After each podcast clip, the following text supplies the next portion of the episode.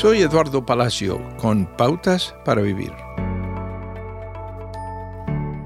A veces los cristianos luchan por ser honestos y vulnerables unos con otros porque tenemos al juicio. Si alguna vez ha cometido un error, sabe que necesita más ayuda que críticas. Con frecuencia olvidamos que tanto los cristianos como los no cristianos pecan y necesitan la gracia de Dios. La Biblia tiene mucho que decir de cómo tratar a los demás con dignidad, incluso cuando pecan.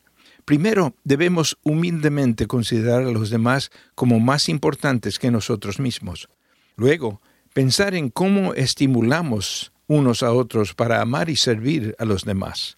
Finalmente, amonestar a los ociosos, ayudar a los débiles y ser pacientes con todos. ¿Cómo desarrollamos este hábito de alentar?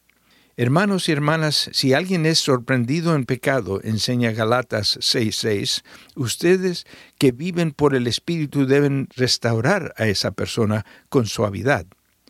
¿Qué podemos hacer para ayudar a otros a recordar su valor ante los ojos de Dios, incluso cuando se han equivocado? Mientras alentamos a alguien que ha caído, reconozcamos nuestros propios fracasos. Comparta pasajes de las Escrituras que se centren en la ayuda del Espíritu Santo.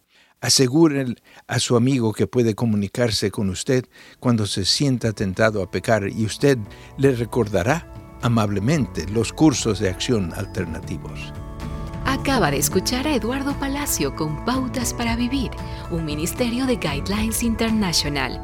Permita que esta estación de radio sepa cómo el programa le ha ayudado. Acompáñenos en la próxima emisión de Pautas para Vivir. Gracias por su sintonía.